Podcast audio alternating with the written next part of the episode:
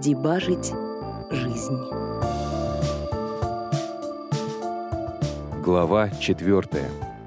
Объявление в новостях недели. Август тысяча девятьсот девяносто четвёртого года. В конце лета девяносто четвёртого фирма, в которой я работал, стала стремительно сокращать сотрудников. Я был помощником системного администратора, и мне казалось, что скоро сократят и меня, поэтому начал подыскивать другие варианты. В одну из пятниц я купил все газеты с досками объявлений, которые только мог найти. Сначала открыл русскоязычную газету «Новости недели». Начал просматривать раздел «Требуются». Первое предложение, которое меня заинтересовало, было таким.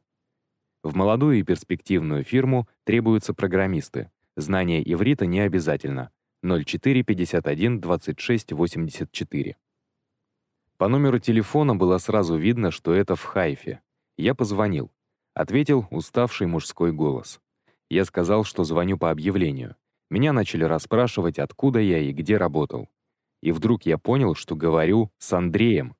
Когда я ему сказал, что это Саша Левин, друг Руслана, Андрей заметно обрадовался. «Приходи», — сказал он, — «к нам. Мы пока еще обитаем в нашей старой квартире на Бат-Галиме. Скоро переезжаем». Мир все-таки тесен, а русскоязычные иммигранты в Израиле — это вообще маленькая деревня. Я пришел тем же вечером, причем пришел буквально пешком. Автобусы в пятницу вечером в Израиле не ходят, а на маршрутку было жалко денег. Шагая вдоль шоссе, я вспоминал историю про квартиру на Бен-Гурион и пытался выкинуть из головы тот неприятный осадок, который после нее остался. «Какие, однако, энергичные люди», — размышлял я, — «то квартиры, сейчас программирование». Дойдя, наконец, до нужного дома, я поднялся на четвертый этаж и оказался в уже знакомой мне двухкомнатной квартире, где царил сплошной хаос. Прихожая была вся заставлена коробками и большими челночными сумками. В гостиной, где когда-то стоял диван, теперь было целых три стола с компами. На столах и на полу валялись кучи книг и бумаг. Несмотря на вечернее время, было ужасно душно. Все окна были открыты нараспашку. Дома было три человека. Андрей, который с отверткой в руках разбирал письменный стол, Женя и незнакомый мне смуглый мальчик лет пятнадцати.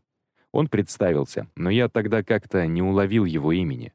Потом узнал, что его зовут Атабек. Я бы удивился, если бы кто-то мне сказал, что этот щуплый мальчик будет вскоре чуть ли не кормить всю нашу семью. «Вот так и живем», — Андрей обвел рукой комнату. «Почему переезжаете?» — спросил я. «Хозяйке квартиры не понравилось, что мы устроили тут офис, и она попросила съехать. Теперь, если не будет каких-то ЧП, переедем в Нижний город. Вчера вроде нашли квартирку. Там будем жить и работать». Буквально через минуту после того, как я зашел, Атабек взял свой рюкзак и направился к выходу. «Все, давай, Дось, я погнал». Я до этого не знал, что Женю называют Дося. Это было очень смешно.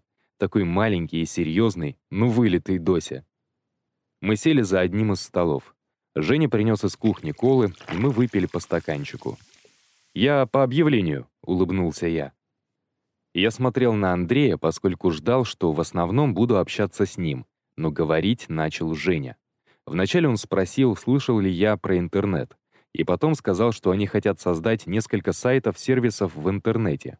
Он употреблял много технических терминов, упомянул протоколы, серверы и тот факт, что сейчас самое время начинать пахать, чтобы к выходу скриптовых языков быть полностью готовыми. Пока Женя говорил, я пристально смотрел на него и пытался понять, действительно ли он был взрослым, который выглядел как ребенок. Он явно подрос с тех пор, как я его видел, но вопрос — насколько?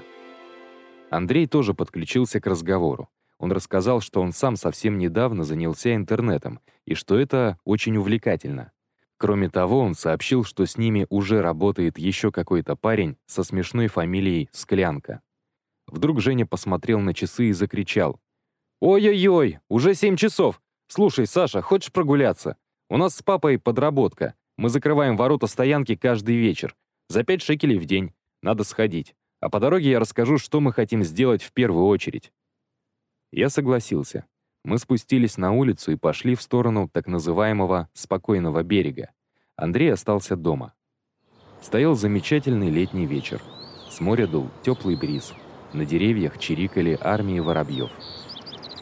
«Так вот», — продолжил Женя, — «мы хотим сделать сайт объявления о купле-продаже. Простой и функциональный. Но все должно быть выполнено на очень высоком уровне. Приятный дизайн, база данных, поиск, отличный user experience. Бизнес-модель простая. Если хочешь продвинуть свое объявление в поиске или разместить большое объявление, платишь небольшую сумму. Более или менее понятно?» «Да», — кивнул я, — «все ясно». Хотя ясно не было ничего. Несмотря на то, что я только что закончил курс системных администраторов и в общих чертах понимал, что такое интернет, все равно совершенно не представлял то, что описывал Дося. Мы закрыли ворота стоянки и направились обратно. Я решил, что сейчас подходящее время для моего главного вопроса, который я хотел задать с самого начала. «Женя», — сказал я, — «я с удовольствием с вами поработаю. Мне нужно будет немного подучиться, но я думаю, что справлюсь. Но перед этим, если можно, я задам один вопрос». «Да, конечно», — кивнул Женя. «У меня такое ощущение, что тебе намного больше лет, чем ты выглядишь. Это так?» Я пристально смотрел на Женю. Повисла пауза. Я понял, что попал в яблочко. Женя то ли улыбнулся, то ли поморщился. «Да, ну, наверное, можно сказать, что да». Во мне сразу вспыхнула целая куча разных эмоций. Во-первых, я подумал, ни хрена себе, вот это да. Во-вторых, я почувствовал сильное облегчение. Все встало на свои места, а то я уже начал подозревать, что схожу с ума. «Можешь рассказать о себе?» — попросил я. Женя цокнул языком. «Я не особо люблю об этом говорить», — чуть ли не выдавил он из себя. «Давай в другой раз про меня. А сейчас по поводу работы закроем». Мне ничего не оставалось, кроме как согласиться, и мы начали закрывать про работу. Решили, что увольняться мне пока не стоит, и мы начнем понемногу работать вечерами и на выходных. Мы договорились, что мне будут платить двенадцать шекелей в час, что было чуть больше моего текущего заработка в фирме. Женя пообещал, что зарплата будет расти в соответствии с успехами нашей небольшой компании. Потом он попросил разрешения задать несколько технических вопросов. Я согласился, и мы сели на детской площадке. Ситуация была сюрреалистическая. Уже стемнело, ярко светила луна. В малюсеньком детском домике мальчик задавал здоровому мужику вопросы про алгоритмы. К сожалению, не помню точно эти вопросы. Они были очень разнообразные и совсем непростые. Я не знаю, откуда Женя их взял, но вряд ли он придумал их сам. Часть была про эйч ти ти пи ай пи, на них я вообще не знал, как ответить. Положа руку на сердце, скажу, что чувствовал себя немного униженным. Меня тестировал двенадцатилетний мальчик. Мне тогда было тридцать восемь лет, и я со второго курса института работал с компьютерами. В конце Женя сказал: «Давай зайдем домой, я дам тебе пару книг». Мы опять поперлись на улицу Алия пятнадцать. Андрей в это время уже спал в трусах на раскладушке. Женя дал мне книгу Горностаева «Международная компьютерная сеть интернет» и папку с распечатанным текстом, на которой было написано эйч ти эм эль. «Ну все», — сказал он, — «с моей стороны скажу, что я был бы рад с тобой сотрудничать. Так что если ты тоже, то начни читать материалы. Мы пока переедем, а потом приступим к работе». Я окинул взглядом комнату. Увидел вентилятор, который был прикручен скотчем к стулу и дул на один из компьютеров, старые полотенца, развешанные в углу, грязную посуду на полу. «Давай попробуем», — ответил я.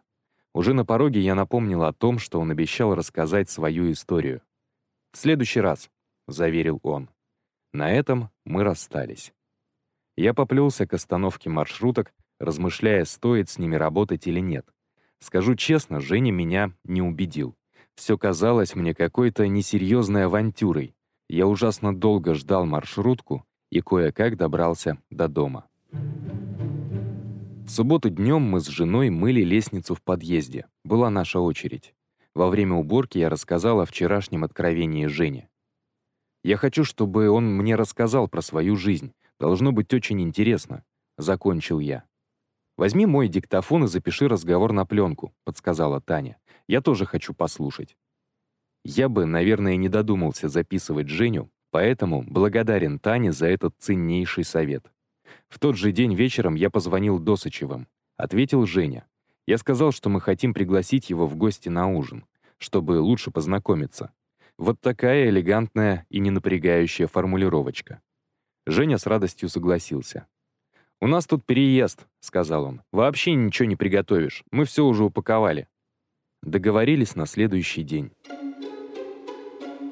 Женя приехал один, в красивой, но мятой рубашке, и принес вино.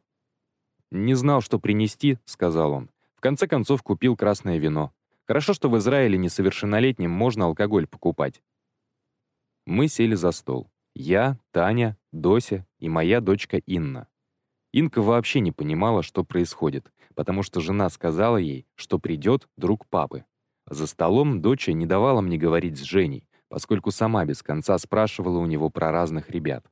Как оказалось, многие дети, которые ходили с Инной на кружок русского языка, учились в Жениной школе. После ужина я попросил оставить нас вдвоем. Мы сели в гостиной. Женя спросил, читаю ли я книгу, которую он дал мне в пятницу. Я сказал, что не успел начать, но с завтрашнего дня возьмусь серьезно. «Ты обещал рассказать свою историю», — напомнил я. «Мне очень интересно». Женя слегка улыбнулся, потом вздохнул. «Ну, давай», — сказал он. И он стал рассказывать. Сразу, без подготовки. Он просто говорил, а у меня волосы на руках вставали дыбом.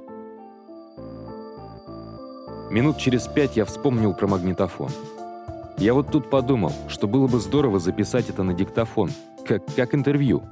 «Ого!» – вырвалось у Жени. Пока я готовил микрофон, боковым зрением заметил, что Женя немного растерялся. Он сказал что-то вроде «Наверное, все-таки не стоит это записывать». Я спросил, чего он боится, а он ответил, что знает некоторые вещи, за которые вполне могут убить. Было ощущение, что если его сейчас же не успокоить, интервью накроется. «Жень», — предложил я, — «давай так, запишем интервью, а я с ним ничего делать не буду. Просто будет очень жалко, если впоследствии запись понадобится, а ее не окажется. Нужно записать в любом случае». Он ничего не ответил, но сел обратно в кресло и вроде как был готов говорить. Я включил диктофон.